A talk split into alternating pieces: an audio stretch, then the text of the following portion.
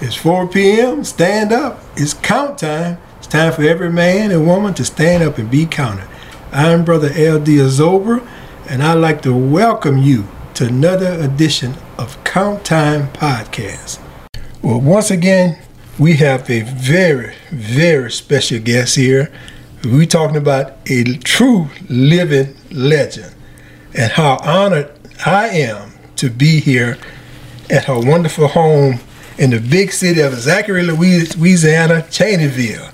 And I'd like to thank her for giving us the opportunity to come here, my dear friend Maida McDonald, for making this happen.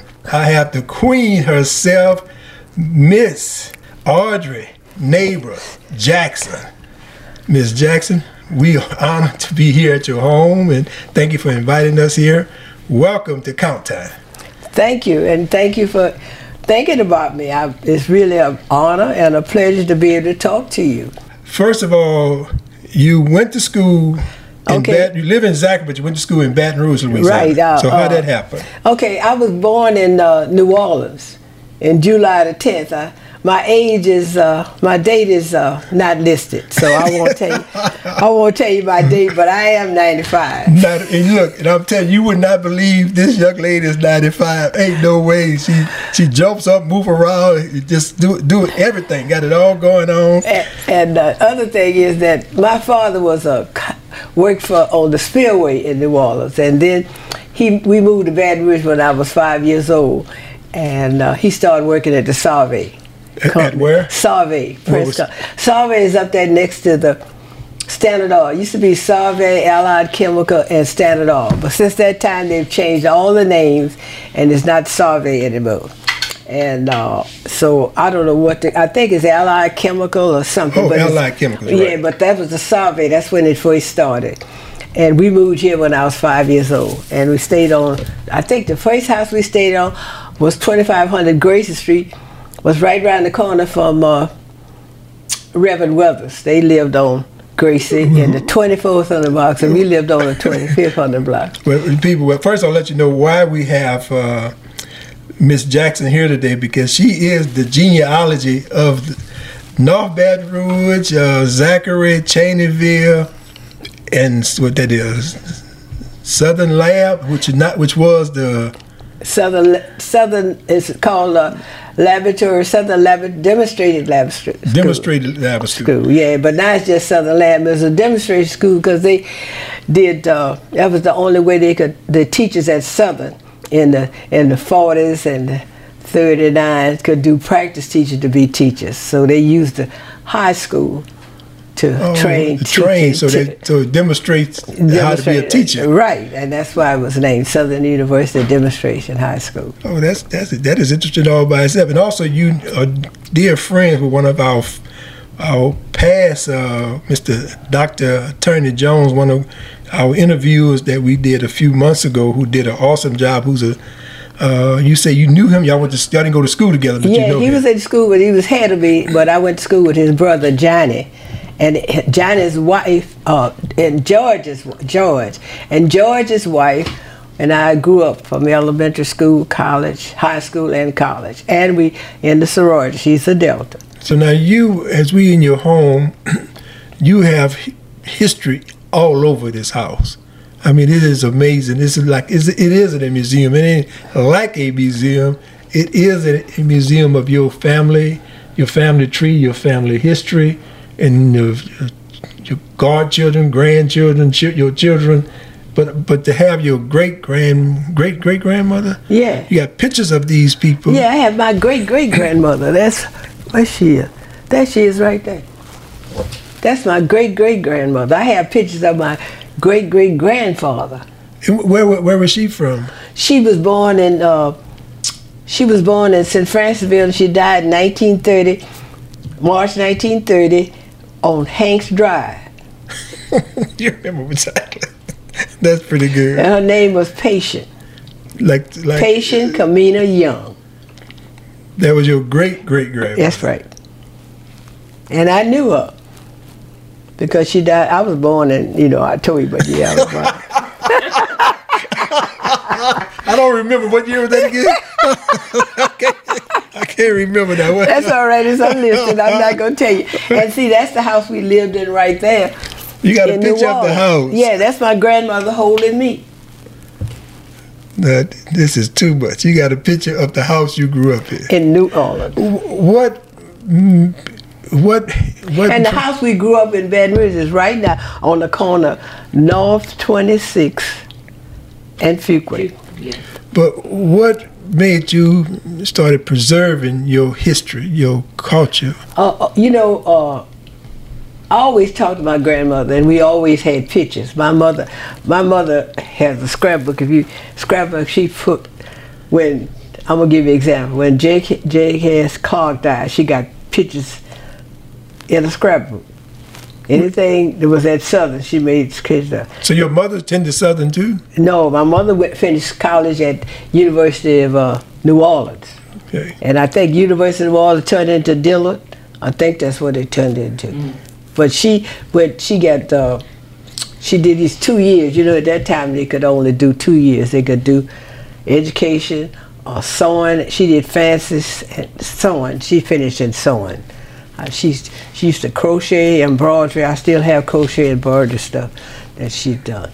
So your mother sent you on the course of preserving your history and your culture? Oh yeah, we see my daddy went to see my father lived in, my father's people lived in Gonzales. My mother's people lived in St. Francisville. But my mother was the only child. So my grandmother was always close to us. You have to realize that. You know, that was the only child, so she's always close. And my daddy's people lived in Gonzales. But daddy went to see them every Sunday. So I knew all my people. My daddy had 11 sisters and brothers. Mm. I was the first grandchild, the first niece, the first anything in my family. This book says Dig Home, New Orleans, Louisiana. Now what is this book? This is my baby book. My baby book. Audrey Lee Neighbors. So you was a Lee? Yeah, my middle name was Lee. Lee, that's interesting. It's really interesting. And this is the book that your mama got from D.H. Holmes. D.H. Holmes in 1926. And they say I weighed 10 pounds. I was born at 5:05 p.m. You was a pretty big baby. Yeah, my mother was just 90-something pounds. Yeah, you was a pretty big baby. And this is my when I graduated from Southern. So you got your diploma. Let me see. Right, my diploma. The diploma it's big. The diploma was small back then. This is no. We used to get invitations. This is the invitation to the program. This program they used to print the program. This is the program they used to do. Okay. They don't do that anymore. They don't spend that extra money. Eh? No, but that's the program. The pool is up there on the shelf. But that's the program. You preserve all your history. Yeah. You can't miss you. You can't miss me. Okay. This is my husband's death certificate. This is my son. You don't need to take that. That's my Social Security number. But see, I have. This is the class here. I can give you that picture. You don't have to. What class is that? That's the class at the lab school. Oh, I got a picture there, but that's not. I'm gonna get a better one like this though. Look, I had a book over there. Get a look over there. Is mommy on that picture? No. Your mother finished college in 43. I finished high school in 44. Which book am I looking for? Look right. See where that red thing on there should be. Look under the bottom shelf there. You see some books there. Look, this is a commencement for the lab school. Okay. That's pretty good. You starting? Yeah. So your mama had preserved all this? No, I reserved that myself. You know, my mother kept all this. Yeah. This is Southern University High School, 1941. Now what do you mean Southern University High School? That's when I was in seventh grade. That's what you was looking at. Okay, let me take a picture. So they called Southern University High. So lab school was Southern University High School. Right. Yeah, but they called it Southern University. Where is it? They call it Southern University Demonstration. See who that, who's... Oh, okay, you got Dr. Clark and all them in there, huh? Yeah. This is who our principal was, Dr. Gray. Now, Dr. Gray was married to Ms. Yates' daughter. We call her Muffet. And his son was in the House of Representatives. Okay, I remember that. I don't remember him that well. But anyway, these are people in the class. Where are you? I told you where I was. That's the senior class. That's the senior class? Okay, then. Hear me. Oh, that picture there. Okay. Yeah, then. Young and green. Ain't no green no more. It's red now. Young and green. Okay, and wait a minute. Okay. Okay. What did it say here?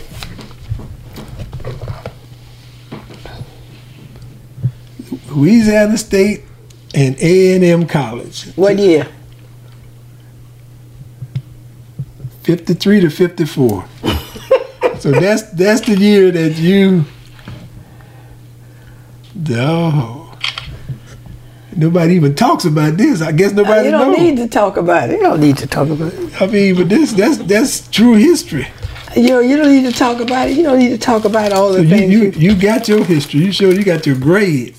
Look, this is one of the things that's at the, you know, when y'all making a museum out of the theater.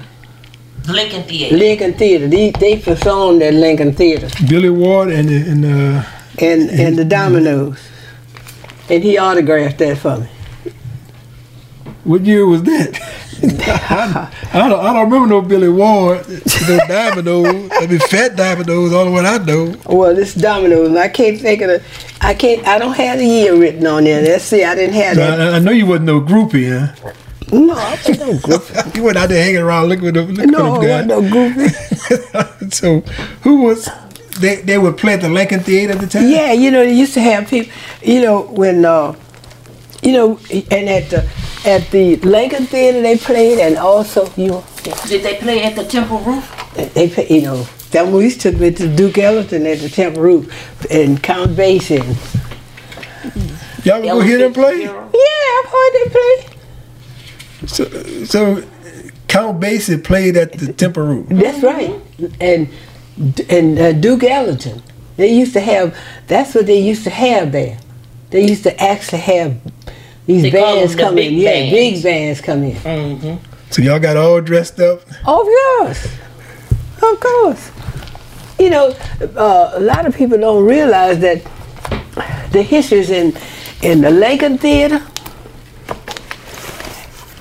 and the Lincoln, that hotel on the corner of 13th Street. And Eddie Robinson. Eddie Robinson. So what was going on over there back then? They had the hotel. That was the first black hotel in Baton Rouge, right on that government in 13. They named it Eddie Robinson now.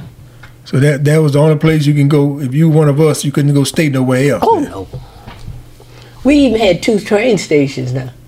I rode the train when I was 16. What you mean, like, 2 train stations? We had a train station called in Louisiana, I think it's Arkansas, Louisiana anyway, down where the Centralplex is. You know where the museum is? Right across the street. Yeah. That's the train station. Right. And the other train station is right there on Government Street. Government Street, right. Right, you know where that railroad track is? Mm-hmm.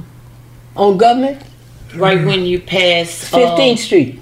Okay, yes. You know, you pass the railroad? Right. Well, the train station was down there. That was the Kansas City something. And both of them went to New Orleans. Mm-hmm. So why they had two different train stations? They just had 2 train stations. You could, if you missed one, you'd catch the other. So that was pretty good. That was pretty convenient, didn't it? Yeah. Look, I had never rode a train, but my daddy put me on the train, and he drove down there and picked me up and brought me back.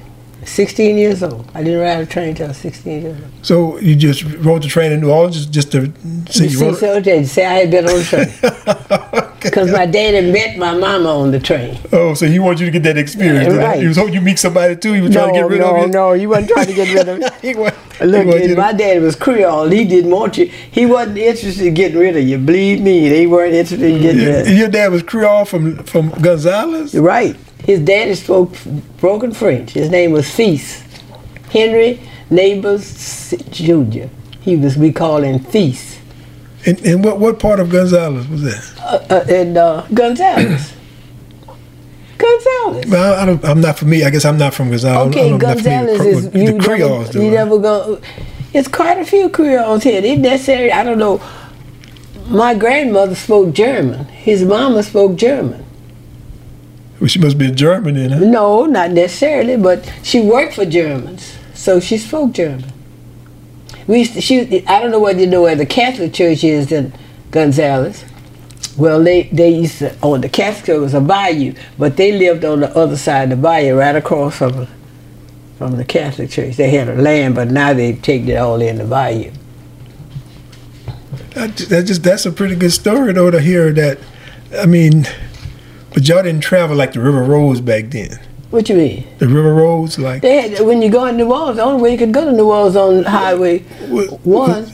Okay, that's what I thought. So y'all, but y'all just traveled. Y'all didn't know, you had no family living on those, no, in those areas. No. My daddy used to go. I tell you, we lived in New Orleans.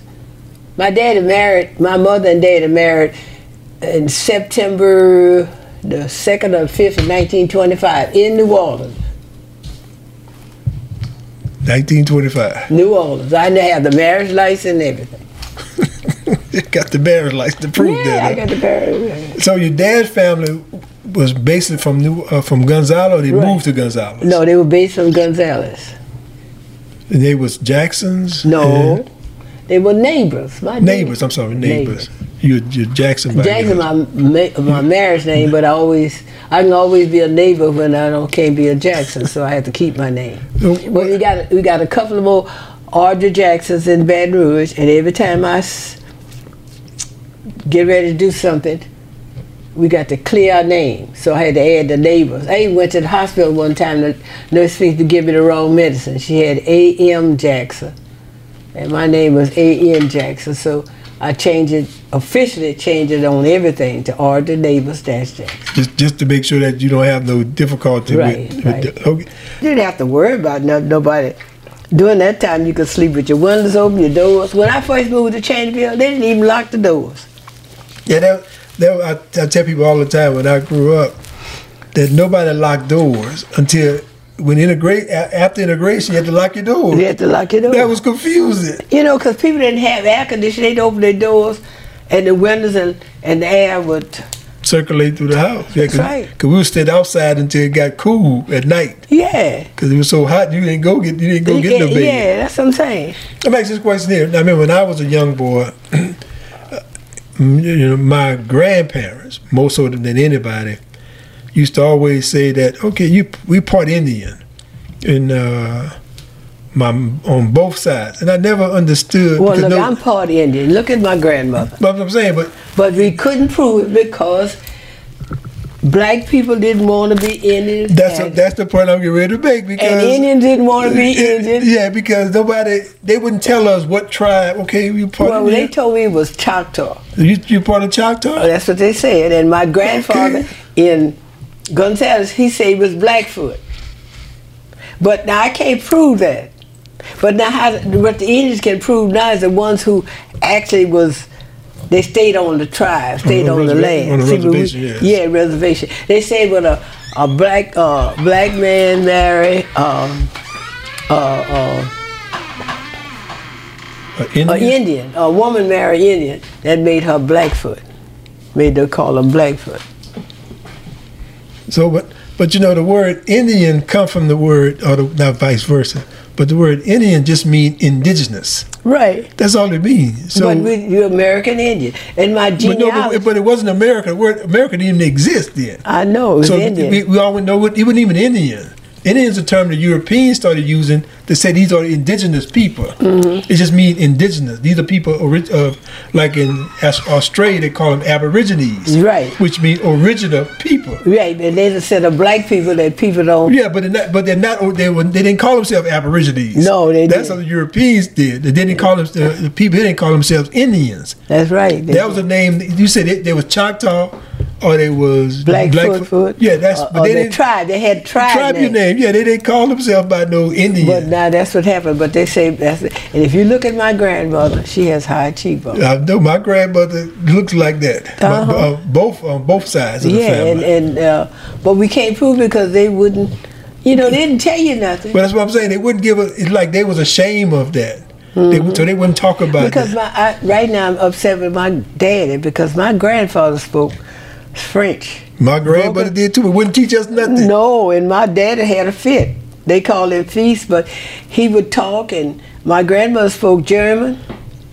You could have been speaking all these different languages. Right, but you know, you could not teach it. Oh, you know, sometimes they wouldn't let you go if they thought you were doing something like that. Because they was protecting you. Call themselves protecting. Yeah, because they knew, they saw the danger of that. Being educated. Yeah, but they saw the danger of being an Indian. They saw the danger of being black, and you know, it's just one of those things.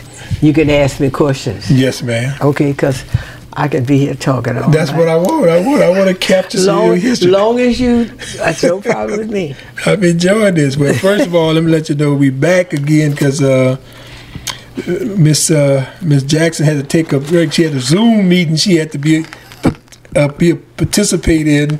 So at 9:05, she's still Zooming and meeting with people. So you're a busy lady, Miss Jackson. But we thank you for your time. Yeah, and we're gonna try to do it sort of in order a little bit, but so that you know. But anyway, I went to Chicago Teachers College and to Louisiana State University. I was at Chicago Teacher College in 1959, and all I did at these places, I did library courses, and I did not get a degree from LSU, but I went there in 56, 1960, I went there 66, 67, 1972, and 1973. I didn't get a degree because they were so prejudiced, and they treat you, they slide with it, so I just couldn't take it, so. I decided it was best for me not to, but... so you kept going back to LSU? Yeah, I kept going back, you know, because, you know, they would send you, they would pay for you to go out of state before they let you, you know, they used to pay for you to go out of state. Most of our people got degrees at University of Columbia and Maryland because... LSU paid for you to go somewhere else. The state would pay for you to go somewhere else. In Louisiana, the state would pay for you to... Yeah, for your education. If you wanted to work on a master's, you could apply. Did you see that when you was a child, did they still have horse and buggies? No, I don't remember no horse and buggies. They had cars. My daddy had a... what do you call it? Oh. Packard. A Packard. Right. They called it Packard. That's what my daddy had. Oh, that was big time. I guess it was. I would drive right around in a Packard back then. And too many of us had cars. I'm telling you, that's right. I said we always had cars. And it was in Baton Rouge, though. Right in Baton Rouge. I lived on North 20th Street. Oh, okay. In the 900 block, right off of Fuquay. I know where that is. Right back, I lived, my yard, I first started going to school at Scott Street. And my yard finished. My daddy put a gate to the back of the fence, so I could go through the fence right into the schoolyard. You connected to the schoolyard? Yes. I was on 24th Street, and the school is on 20th. It was Scott Elementary. Scott Elementary. It's there right now, and they turned it into apartments. And the principal there was Miss Yates, Dr. Yates' mother. The former chancellor of Southern University, Dr. Yates. No, not that Yates. It's a different Yates. Oh, it's different Yates? Okay. Yeah, the Yates he talked about is the one he was in the House of Representatives. Okay. But he's a doctor here in Baton Rouge, Dr. Yates. His mother and father, Ms. Yates was principal of Scott Street Elementary. But the school is still there, but it's an apartment complex? The same building is right there. If you want to go look at it, it's the same way it is right now. It's the same destruction. The only thing they fixed it, but it's the same outside building. Now, where is that located at? Right on 19. You know, right where you come from in Fuquay Street? Just you come off of Fuquay Street, and the first street, you make the turn at that red light, and the school is right there. sitting on, and the next street, we lived on the next street. So and Mother Betty and Reverend Weathers lived around the corner on Gracie Street. 2029 Gracie Street. So we were right all in there. You also are known as a genealogist. I'm a genealogist. I've been doing my genealogy since 1981. I retired in 81. Retired? What did you retire from? I retired from being a librarian at Cheneyville for 25 years. I was a librarian for 30-some years. I worked at Dawson High. That was my first job in St. Francisville. That was the first high school they built in St. Francisville. It's J.S. Dawson. And then I worked. My friend Ken Dawson, that was his grandfather. That's right. That's right. That was his great grandfather. His great grandfather. Yes. Yeah. But his daddy worked there too. Thomas. His daddy was Thomas. Right. That's right. And John was the principal. That was his brother. But the old school is named after the old man. After the great grandfather. Great grandfather. And then I went to Homer because Mr. Purty. Hold on. Now we in Louisiana. We got two Homers. Which one? Well, I'm finna tell you right now. I went to Homer in Thibodaux. That's where my people from. Okay. Right. Thibodaux. Now, a lot of people don't know about Homer up near Shreveport. No, but that's why I want to make sure we get this straight. But no, I'm talking about in Thibodaux. All right. Then. Okay. And I worked there one year, and then I came back and started working at St. Francis, worked in East Baton Rouge Parish from 1956 until I retired in 1982. So when you came back, you didn't go straight to Cheneyville. Where were you working? Yeah, I came straight to Cheneyville. So you've been working at Cheneyville when you arrived back to East Baton Rouge. Right, from 1956 on. Oh, and that's the best school in the world. And the students are wonderful. I just see them right now, and I'm so proud of them. Because they came from a small community, but they just excel. We got doctors, lawyers, and just excel, and I'm just real proud of it. And sometimes you go places, you go to the hospital, you go to dentist's office, and you go to the bank, somebody say, hey, Miss Jackson, I look, and I say, oh my goodness. And now they grandchildren and great-grandchildren meeting it. Oh, look, you've been in this community for a while, and you have made a big difference and a great impact. Yeah, this community has been good to me. And by me being a former athlete, I have to say that you all have some great athletes came out this area. Oh yeah, like Doug Williams and Henry Dyer, and then we got wait a minute, it's another one. Oh, Carter. Who is Carter? Wait a minute, Carter played. I'm trying to think of Carter's first name. I'm sorry. I have to think about that one. I have to go back at Carter. He professional. He was a professional too. They all was in the same class. They all went to Grambling. Okay. And it was Henry and Doug. And his last name was Carter. I can't think of his first name. But how did they only 20 minutes and you have Robert Williams. He played professional baseball. Oh, I forgot Doug Oldest brother. Right. Right. And you have Michael. Michael played with the Canadian club. Oh, that's right, quarterback. Yeah, he's an insurance guy. Yeah, and he also was he had a business, insurance business with State Farm, and that's something that's really, he owned his own agents and everything, and that's something to be real proud of. It is amazing how you remember this history like it was yesterday. Well, if you lived it, you should remember it. But, I mean, at 95, now, you are 95, 95 years young. Y'all won't believe this. Her voice is strong. She just is beautiful. I mean, she is truly the queen. Now, I remember the name, Corrine Mabuse. Corrine was the principal of Choctaw Elementary, and she was the first woman that was on the parole board commission. And she ran for House of Representatives, Senator. At the same time, I ran for House of Representatives. You ran for House of Representatives? Yes, in 1975. And she did too for Senator. In the state of Louisiana? In the state of Louisiana. What district were you representing? I represented 64. I ran against 7 white men. And I was the only one. And I came out at second in the primary. You came out, so y'all had a runoff? Had a runoff. The reason I couldn't beat the runoff, because at that time, people used to do ballots, and they put my number beside the man's number. my name, my number size, his number. Say if I was 50, they put 50 by my name and put 60 by their name. So people, they would pass a ballot. And oh, so you talking about there was some corruption going on? Oh, this Louisiana is #1. But so you ran for House of Representatives in 1975 and really won. I came out the second. I didn't win. No, but that was a win. That's a win.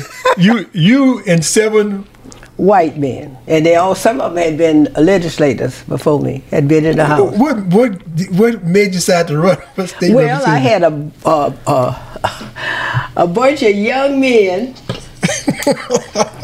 That Lee Wesley, Willie Harris, and it's about 7 or 8 of them. I can't think all the names right now, but during that time we were in Community Advancement.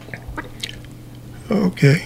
And you realize I started volunteering in 1968, and I was on the Community Advancement Board, and they were part of it, and they encouraged me to run. And they campaigned with me. I carried West Feliciana Parish, but I couldn't carry East Feliciana Parish because the person who was over it, and I'm trying to think his name, he had a group, East Feliciana Black Action Group. That's what it was. And I was the only black running, and he endorsed a white man called Reverend Hall. I shall never forget that.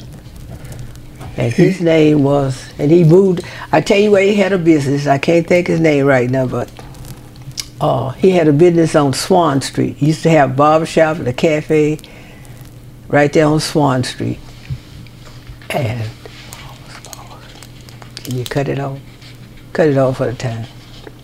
No, we can edit it. Okay. And he had a business on Swan Street. And I can't think of his name right now, but it'll come to me. That's okay. So, but he sold me out. That's what he did. The brother sold you out. Right when he came up, he was a minister. No, he wasn't. He chose Reverend Hall. He did Dawson. And after this, when it's time for the second primary, Reverend Hall endorsed me. So he told me that he had paid this man some money to. Put him on the ballot, and so, the Fred Ballard's fund. So Reverend Hall came told you to, yes, that he paid. You know, let me tell you something. When I ran for House of Representatives, some people in this area didn't support me, but at that time the senator was Gaston Geralds. I don't know. I remember the name. Yeah, he was senator, and he supported me. So when the second primary, when I was in the second primary, that's when I found out who didn't support me, because people sent me money. They say, I'm going to send money by the person that didn't support you the first time, but they're going to support you now.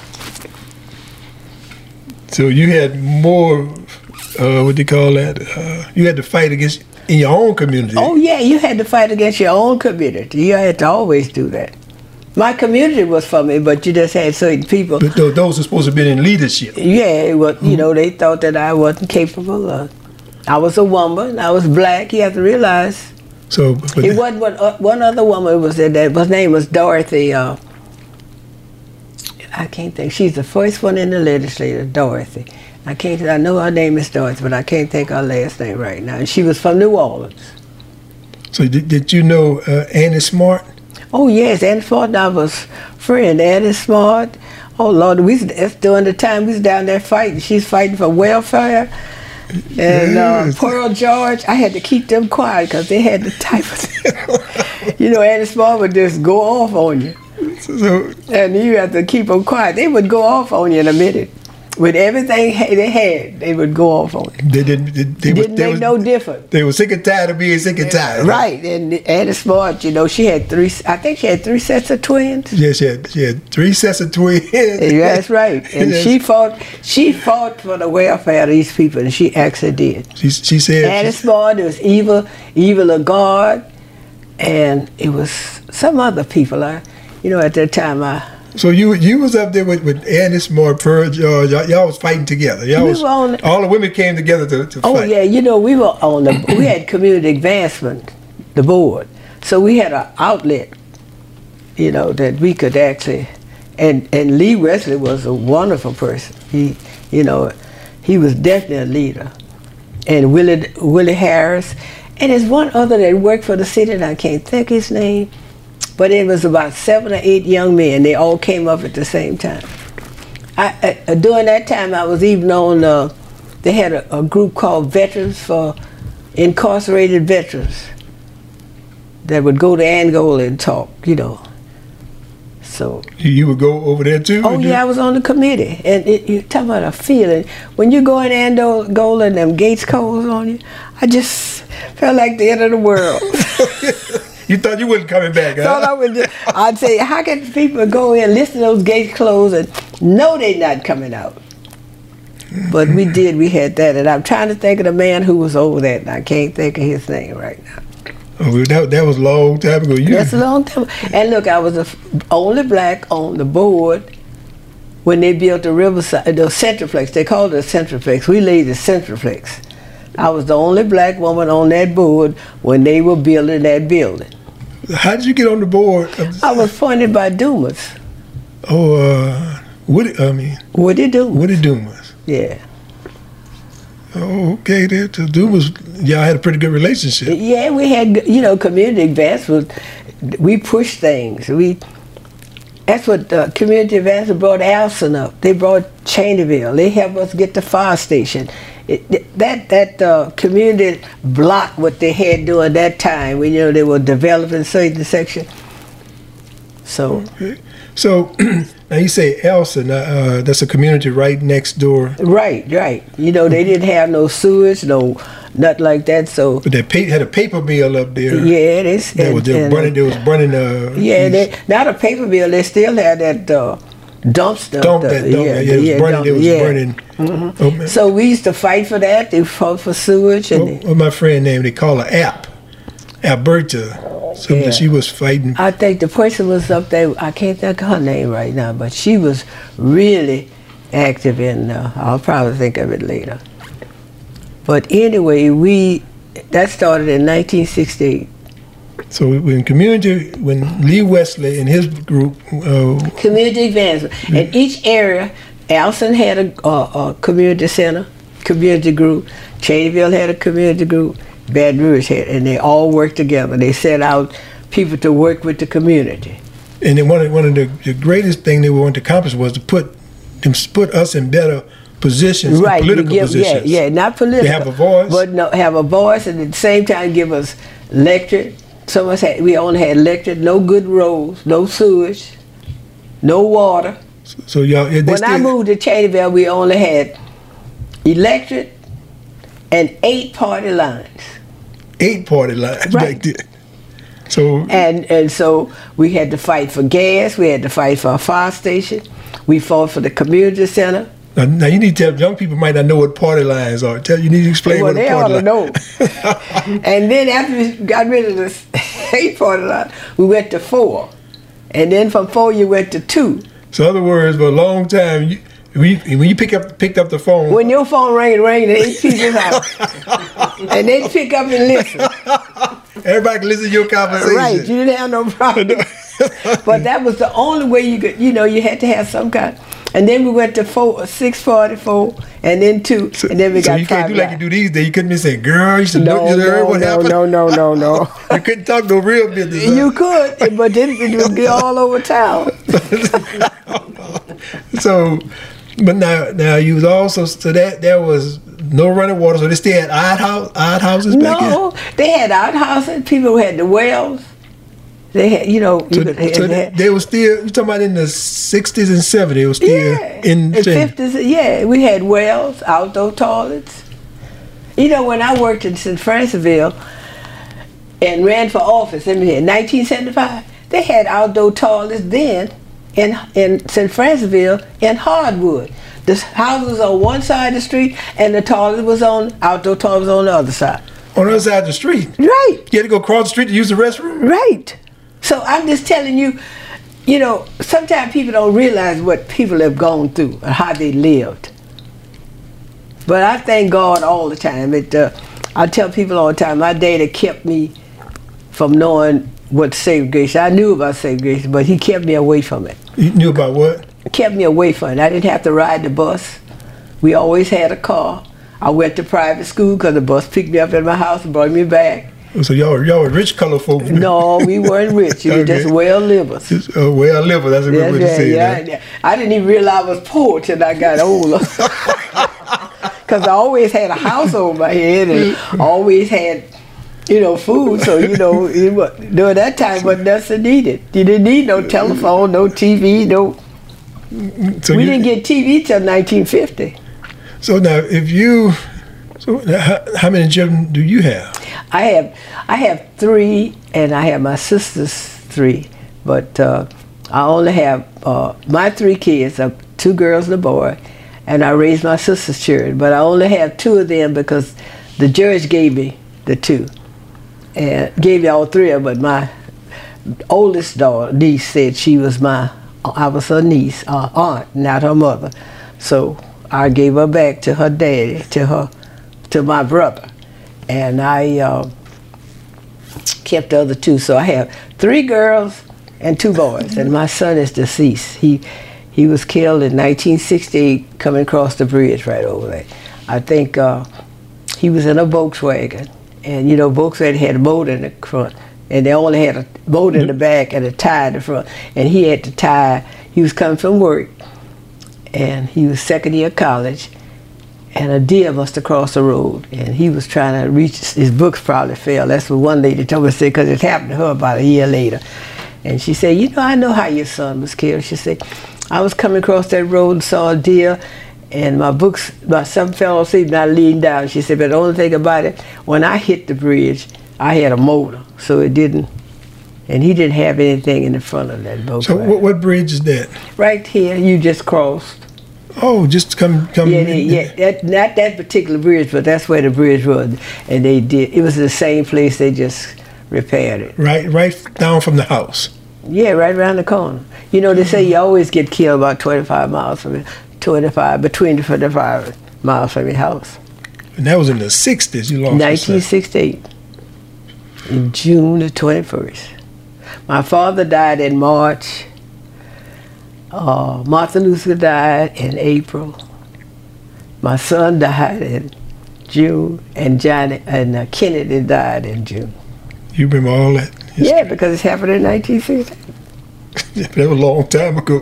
Remember everybody else, what month they passed. That's pretty good. Yeah, but what's important now? You remember what's important. What's important. Then you think about it, you know.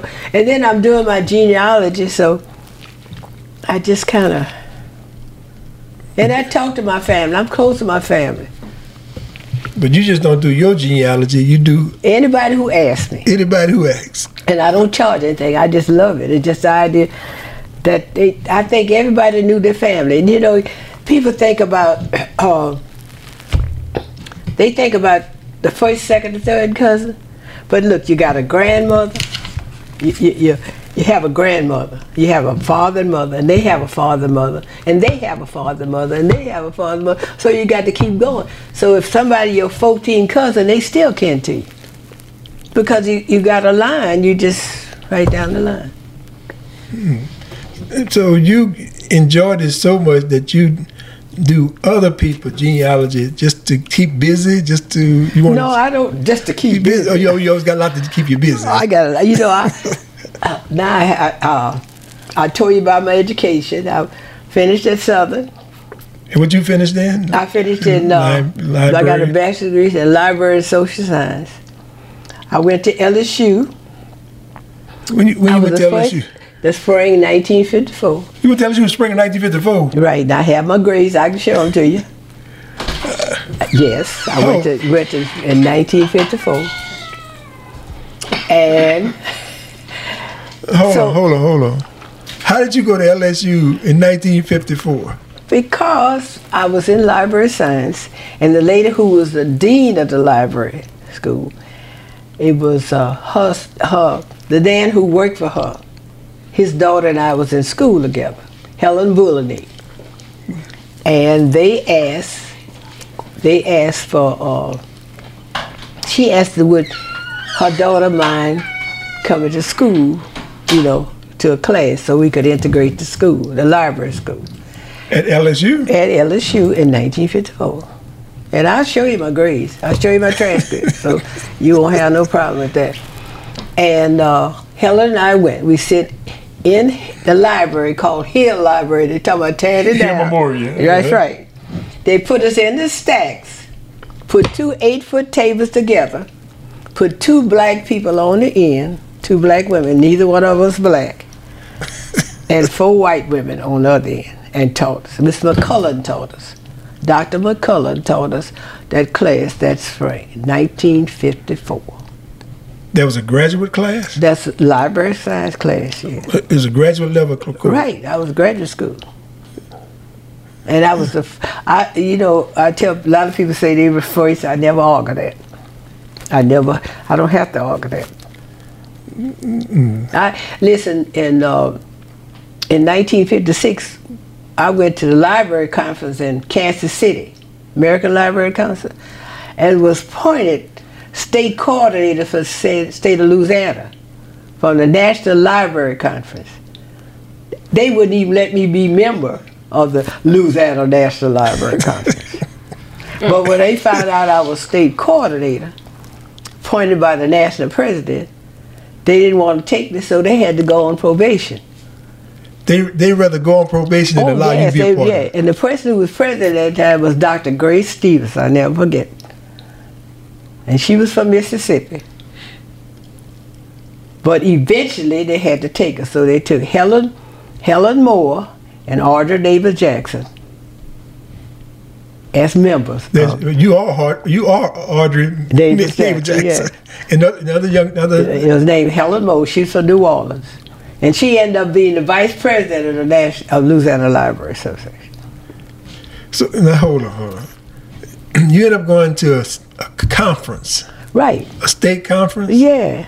And they elected you? Yeah, because I was a member of the Louisiana. I could be a member of the national organization, but I couldn't be a member of the state organization. You ran for the national organization? No, they appoint you. The lady from Texas appointed me. She appointed states. She appointed people for Louisiana, every state in the United States. So did you know at that time you were going to have a problem when you went back? Of course. I knew that when I went up there.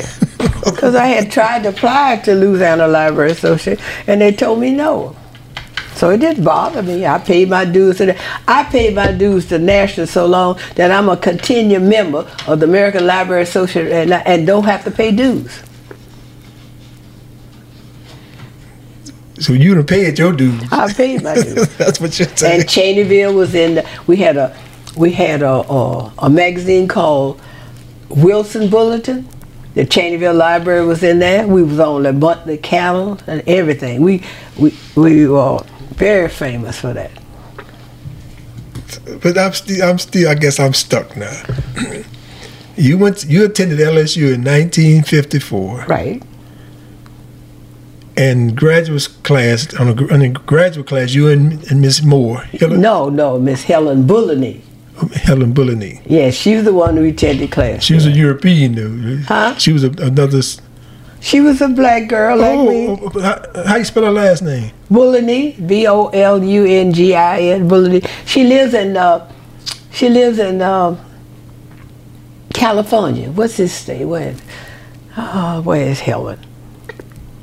So, and she's been mayor of the city in California. It's one of these cities where. So she was the mayor? Yes, and yeah, her name is Helen Bulleney. She's a Bulleney. I can't. I never heard that last name. Where is she from originally? She's born right here in Baton Rouge, and her people from Port Allen. Her daddy was right here. He worked for this lady. Mm-mm. So you and her end up going to LSU, right, in 1954. Spring 1954. When did you pledge to be a Delta? Well, I have a very unique thing about that. I was a pyramid twice.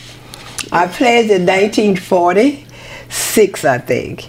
And I was blackballed because one of the teachers in the school, and her name was Henrietta Barranco, Dr. Henrietta Barranco. Barranco, Dr. Barranco's? Henrietta Barranco. That's Dr. Barranco's wife? No, that was his sister. His sister, okay. And she was AK, and she wanted to be AK. So I pledged Delta, so she gave me a bad grade. So I didn't make it in 1946. So I was made Delta after I had kids and finished college, and I joined the graduate chapter in 1966. I made it in Bedroom Sigma in 1966. So you telling me because she was disappointed you did not pledge to be an AKA? That was the thing back that time. That was definitely. So why did you choose Deltas over the AKA if that was the thing? Because I was a Delta girl.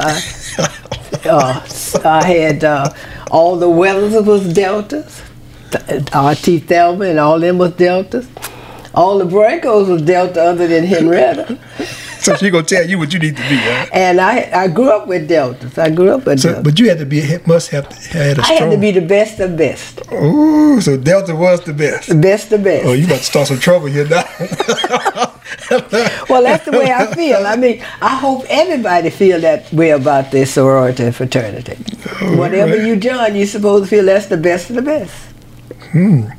So now you said about you had to use a pyramid twice. What do you mean by the pyramid? I pledged twice. So that was called a pyramid. And it didn't take me the first time. That's right. Because you gave you a bad grade. Yeah. Henrietta gave you a bad grade. Right. And then you had to go back and start all over again. You was mad at Henrietta?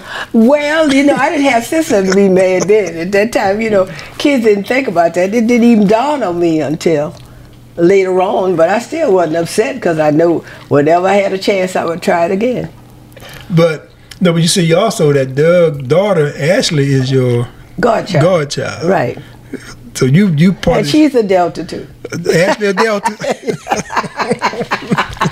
Doug's sister's a Delta, so we have to just be, we all Deltas right here. So everybody, so you made sure. So you had to show Miss Henrietta. No, I guess I did. So, but you do the same thing Miss Henrietta was doing. You wanted everybody to be a Delta. No, I didn't. That's even when I was high school. I had some of my kids pledged the AKA, and when they pledged, they talked to me. They didn't realize I was a Delta. I didn't do that. I figured that when Corrine Maybuse, her sister and I grew up together. It was five of us: Eleanor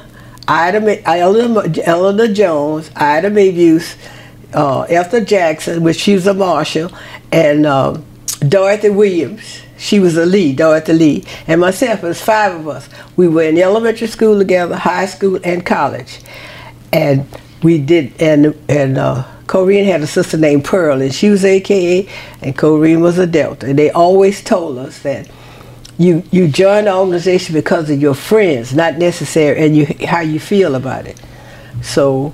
That's how I never encouraged anybody, and I never said I was a Delta when I was in high school. The kids didn't even know that until some of them pledged. They say, "Why didn't you tell me?" I say, "Well, you AKA, or you Zeta, or you Sigma. That's because you want to be, not because of me. You have to be something because you want to be."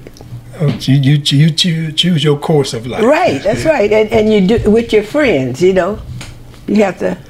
Are you still active members of the Delta? Yes, I have. I've been a Delta since 1966, and the first region I went to was in 1968 in New Orleans. That's the regional organization.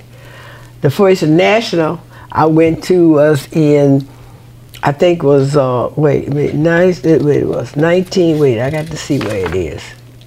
The first national I went to, wait a minute, was 1967 in Cleveland, Ohio. And I've only missed from 1967 to 2020. This is 20, huh? 21. 20. We just had a conference, 21.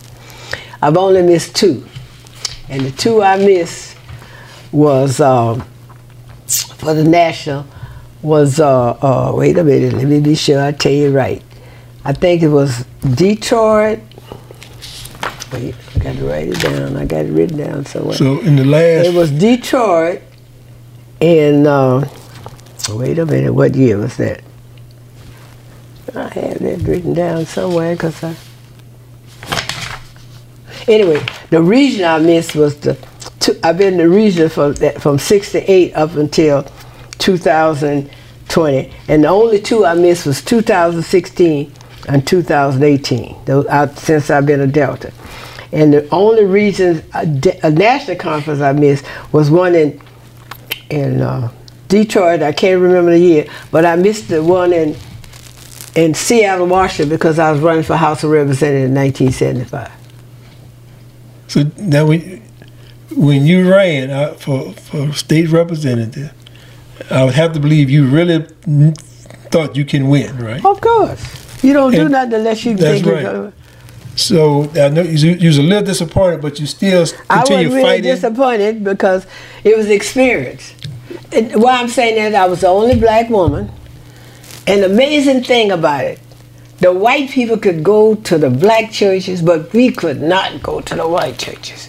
They could come to our church and campaign, but we couldn't go to their church and campaign. And I made that comment. And one of the, every time I think about it, I could scream. One of the candidates said, look, you come to my church. Now, he brought me to his church on a weekday. Now, he could come to my church on a Sunday. But I couldn't go to his church on Sunday. And then he shows me where the slaves sit in the church up at the balcony. And, you know, he took me through the church. This is his church. But still, that wouldn't mean invited to his church. Because, see, they could come to our church and speak. You know, O.C. Brown, I used to like to hear him campaign because he was the district attorney. O.C. Brown, yes. O.C. Brown, I don't know whether you remember. I remember O.C. Brown. But when he'd walk in the church, he'd start talking from the back, singing all these old hymns, and those old people loved that. He could sing Amazing Grace. So he had a natural way of tapping into our community. Yeah, he knew how to tap into. We used to laugh at that all the time. We said, now, we ought to be able to do that, but we couldn't. And I don't know till today whether they invite you to their church or not. I still don't hear of that. You still don't hear of that. That's what I'm saying. And that was in the 60s, in the 75, when you're supposed to be in. You're supposed to be in. Should have been segregated, integrated. You should have been integrated. You know, that's what it is. I'm trying. I'm checking also. I won't what I'm supposed to tell you. I mean, so but with that kind of, so you always just been a fighter. You wanted to make a difference. Oh yeah, I fought for my community. I always fought for my community. Okay, I had my own business. What kind of business you was doing? I'm telling you, I had my own business, and. I was the only black woman, only black that on their own did, the name of it was Neighbors Bid Tabulation Service. Now I have to explain that to you. Yeah, please do. You know, everything that, I'm going to take Angola. When Angola buy pajamas, medicine, or whatever, for anything that they don't grow at Angola, they have to send a bid through the state. And you bid on it. They send it to companies, they send in bids. They have bid openings where you go to see what company will get the bid, the lowest bid. So maybe 7 companies bid it. And then out of that 7 companies, I probably work for one. And they want to know how they stand. So I would tabulate what they say. If they say, for instance, I'm just saying if they ordered pajamas and one company say $3 a pair, the other would say $2 a pair, or one might say $1 a pair. Well then, maybe my company is the highest bid, but still at all they would know what the other companies bid. So I would send the information to them. I had companies in New York, Chicago, and I had companies in Washington. And I had a few companies in Baton Rouge and some in New Orleans. So you just give them updates on how the bids went and what all the... No, what updates? I would send them copies of the bids. Oh, send them copies. I list all the companies. And if A bid one thing, B bid 2, 3, and if they were D, they would know A, B, C, D. They know where each company stands, see. And I had that business, and... I was honored at a White House conference in 1995 for having this business. What made you do a business like that? Well, when I retired, I don't think you ever retired. You just like saying that word. Huh? Yeah, but when I retired in 1991, I worked at the Clerical Court's office, and during that time they did all research. You know, they were doing. Where the oil was and that kind of stuff, and you do mortgage research and who owned what, and I learned how to search a property, and then that I talked to it was a friend of mine. His name is Frank Williams. He was the first black that ever was vice president of a bank here now. And he's in Shreveport now, and he was vice president of casino in Shreveport and somewhere else Frank was. But anyway, he was at this particular bank, and it was a friend of his who, they opened a beer tabulation company. But he decided that he didn't want it more, so when I retired, he turned it over to me, and so I took it up from him. But what happened is, the people who were, you know, at the state where they take bids in, say bids go to say if it's a food bid, a clothes bid, or furniture, or they always had certain people take care of certain areas. Well, some of the fellas, they thought that I was making a lot of money. Some of the other people, the Europeans. Yeah, other people. So when they retired, they decided to take it over. So that means they were working there. So they friends who was helping me stopped helping me. So I decided that it was just a hobby. My income, the person who was doing my taxes told me it was really just a hobby.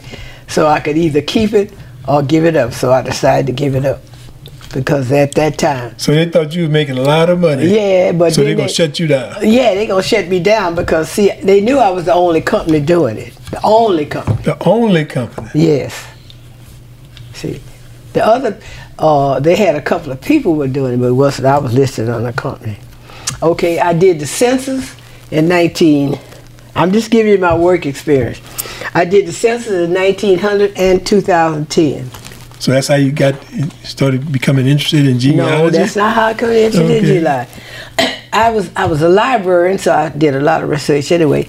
But I met Honor Bontemp, and he was an author. He worked at Fisk. He was a librarian at Fisk University in Nashville. And he spoke to our group in 1979 or 78. The Louisiana Library. You know, we'd had the LEA, Louisiana Education Association, they had the library division, and every November before Thanksgiving, we always had our meet. So he spoke to us one year, and I met him at American Library Association because I was going to national, and so I'd meet all these people who did all these, you know, these blacks. Wasn't too many blacks, but there was a lot of us. And I asked him, would he come speak to us? And he said yes on one condition, if I would take him to Pineville, right out of Alexander. And I told him yes, I would take him. And he was born in Alexander. He was born in Alexander. And I took him to Pineville, and he went to the courthouse to look up his grandmother's, her marriage license. And he showed me how to look it up, and everybody was looking at us crazy. And about what year was this? It was 1979. 1979. And he the one who started me. He told me what he was doing. He was looking up his family. He said that was his grandmother and his grandfather. He showed me how to look it up, and so then I started on mine. So. What his name is? Bontemp? Bontemp, Honor Bontemp. I have a picture of him over there. Okay. I'll let you see it. But and that's how it started me off. Now he's written a couple of books that I have editions of his book that he's written. But so you're familiar with Edna Jordan Smith? Yeah, I'm familiar with Edna Jordan Smith. You know, I've been in her class. We have Dorothy Davis. Dorothy Davis is Dorothy Early Davis. She's genealogy. She used to teach class at Southern. She's a librarian at Southern, and she was interested in genealogy. We have quite a few that's interested. We have Geraldine. I can't think of Geraldine's name. Well, I know Geraldine, but she's over. We are a member of the genealogy club. But anyway, let me continue. So yes, ma'am. Yes, ma'am. I also, after I ran for office.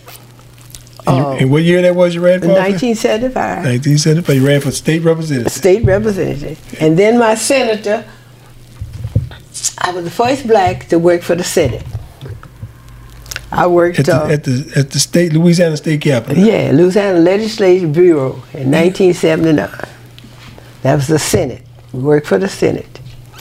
We read bills and edit them. Because no, a bill could have "the" in it, or "is," or "for," and it changed the whole meaning of a bill. So we edited bills there.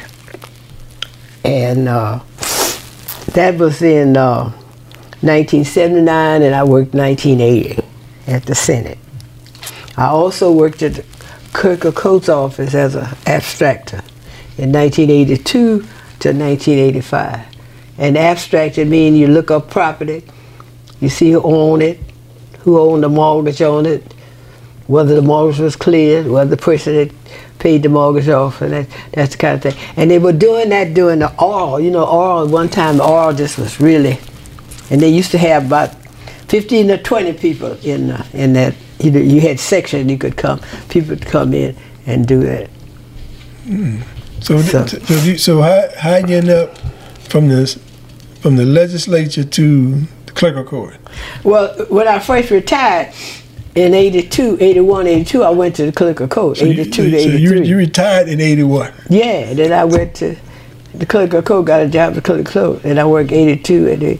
And then when I ran for House of Representatives, I guess they was helping me pay off my debt, so they hired me in Louisiana State. My senator, Gaston Geralds, hired me. And then my other senator, Mike Cross, he just kept me. So I worked there a couple of years. Okay, I told you about the library. Okay, my profession, Father.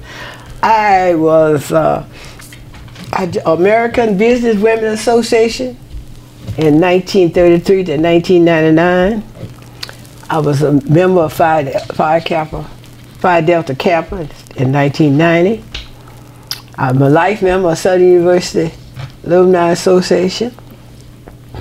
I've been a member of the Young Women's Christian Association, and I worked with the Battered Women's Program when they started. When they didn't have, you know, now you go to a hotel and thing, they used to use my house right there.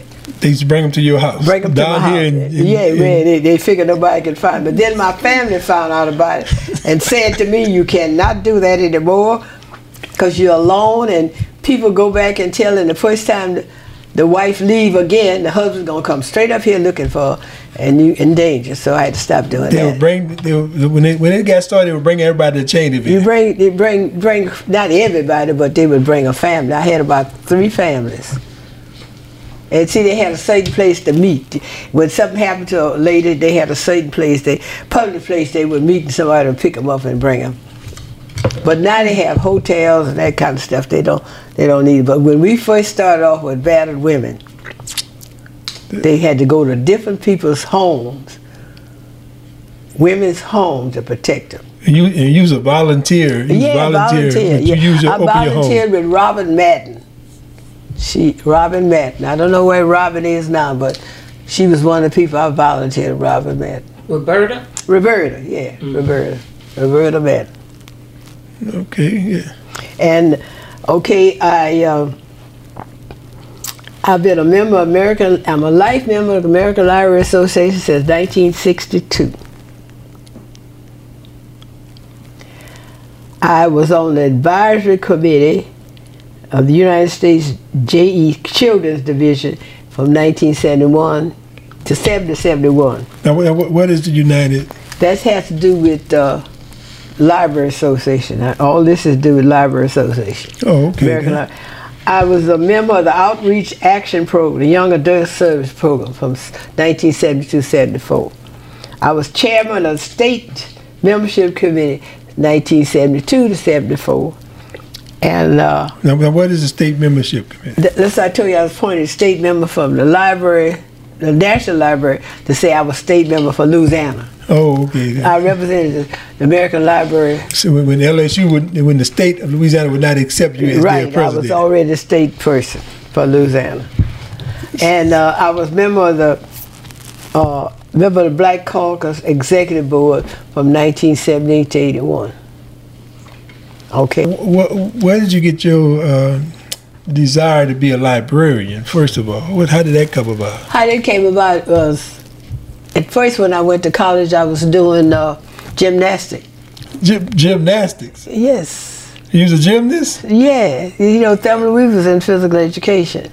You was pretty good at it, I would guess. Yes. Well, how'd you learn gymnastics? Let me finish, you asked me. That's pretty good. So mommy inspired you to be a gymnast? Yeah, I mean, she inspired me to go to physical education.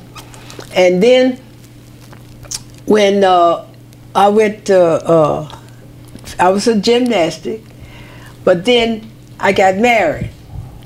And Dean Kane told me I could not do that anymore. I had to do something else. So I picked library science and social studies. Well, hold on. Dean Kane was the dean of the college. So after you got married, he said you can't be a gymnast. No, because you know I had kids. And he just say that's not a good thing for me to do. So you got married early? Yeah, I got married early. Your first or second year in college? Yeah, second year, third year in college.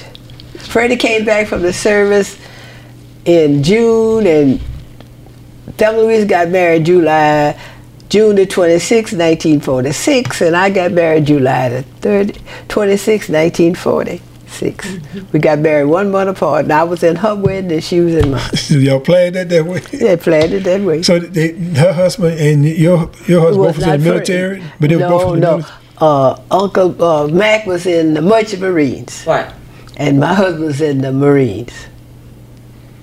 He was older. They were older than us, you know. Then when we finished college in 43, I finished high school in 44.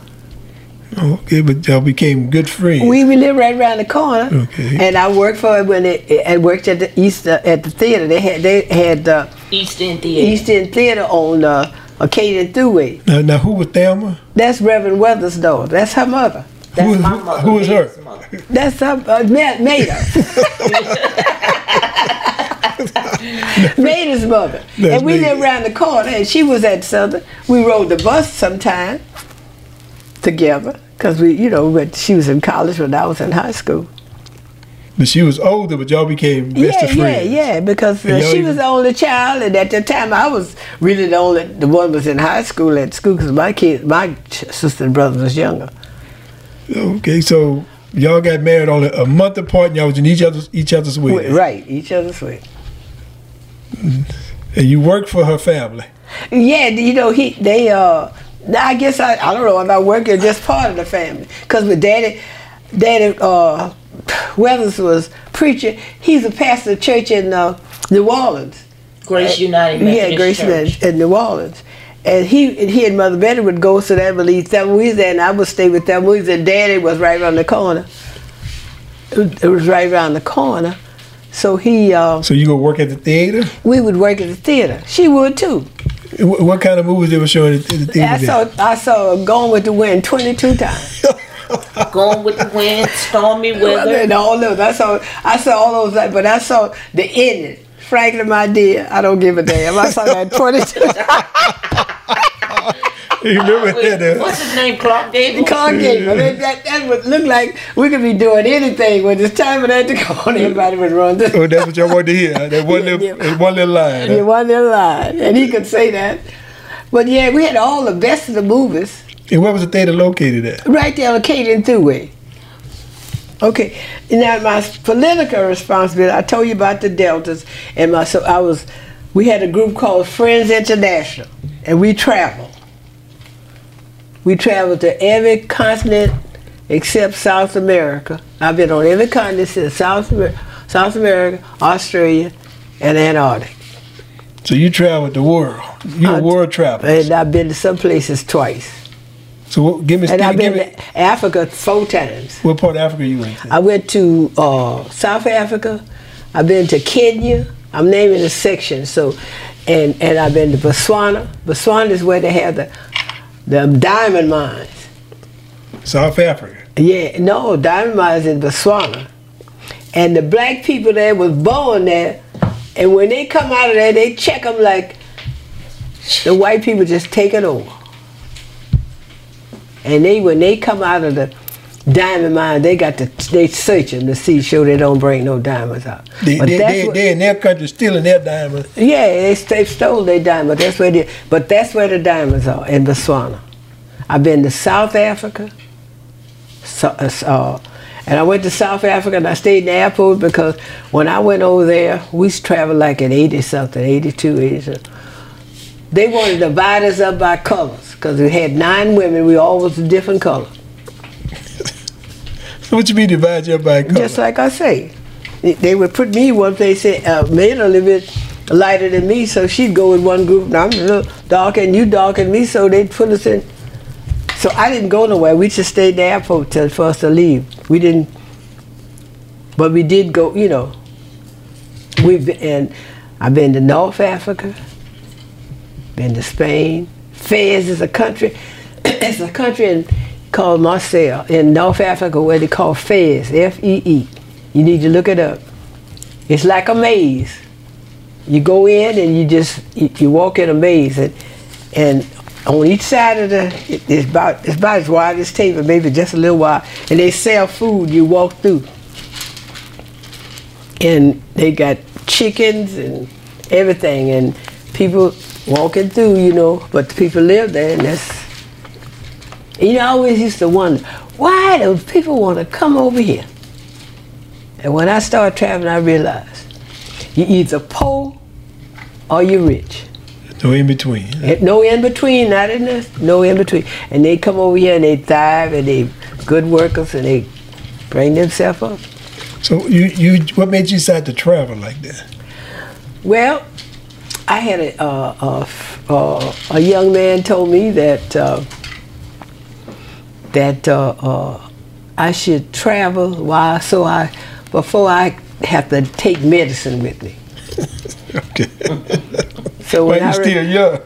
Well, when I retired in 1981, that's when we started traveling. I went to China. Yeah. I was Hong Kong.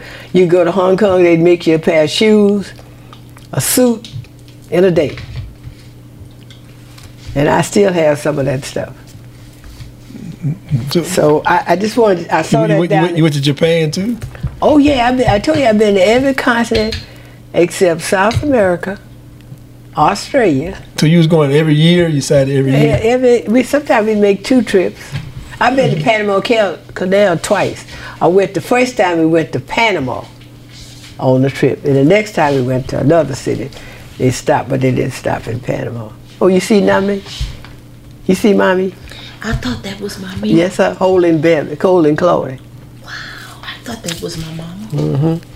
And we had a club here we called Women of Elegance, and that's in here. And in 1950, most of the members are deceased now, so we don't have, you know, they're not here. All right. All right. Well, thank you for being here today. We appreciate.